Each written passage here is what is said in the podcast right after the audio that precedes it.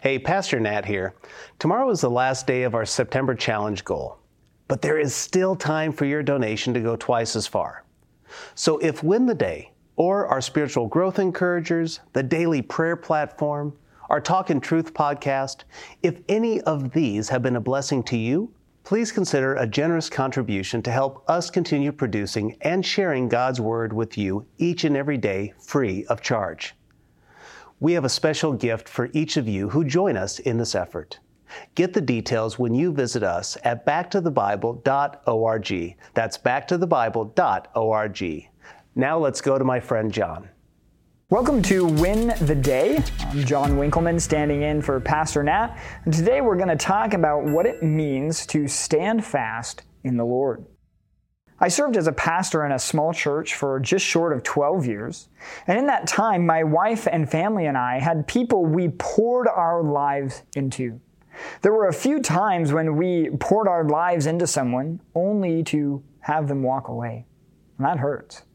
However, there was no joy greater than watching someone grasp a new biblical truth, graft it into their life, and be transformed by it.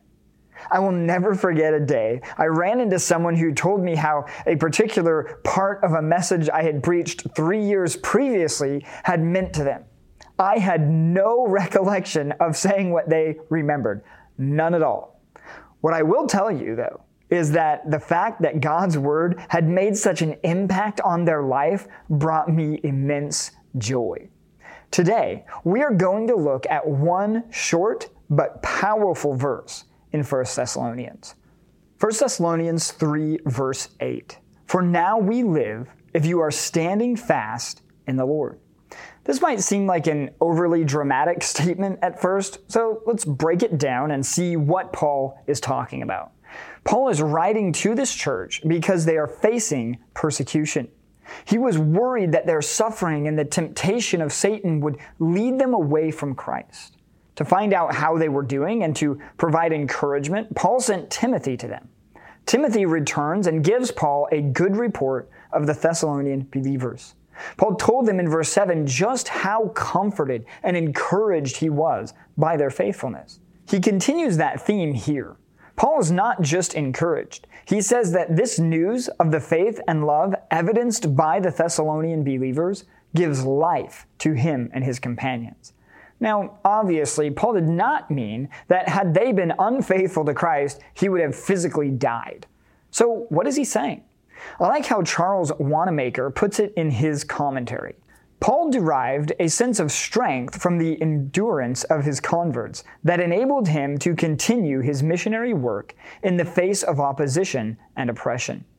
The fact that the Thessalonian believers were standing fast in the Lord gave Paul strength and endurance. God provided encouragement just when Paul needed it most.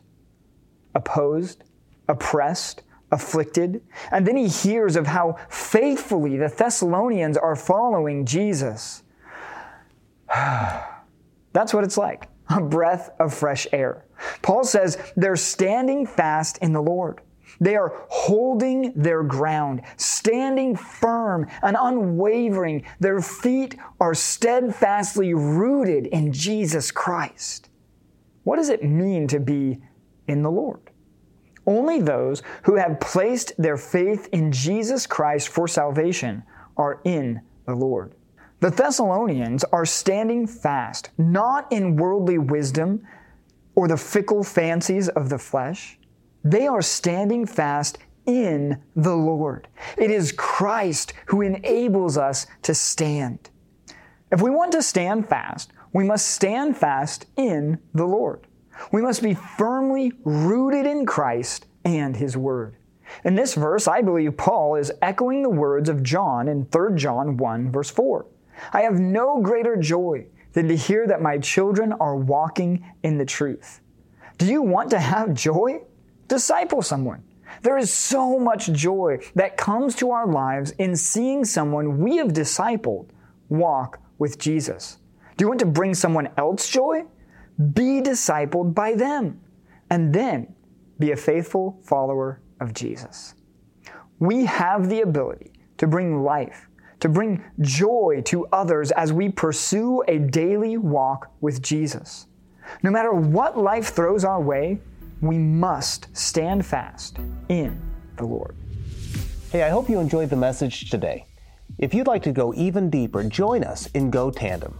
Go Tandem is our spiritual fitness app to help you move closer to Jesus each and every day. So download Go Tandem on your mobile device. Oh, and by the way, this service we offer is at no cost to the user or even to the churches who benefit, but it does come at a real cost. Would you consider partnering with us at backtothebible.org? That's backtothebible.org.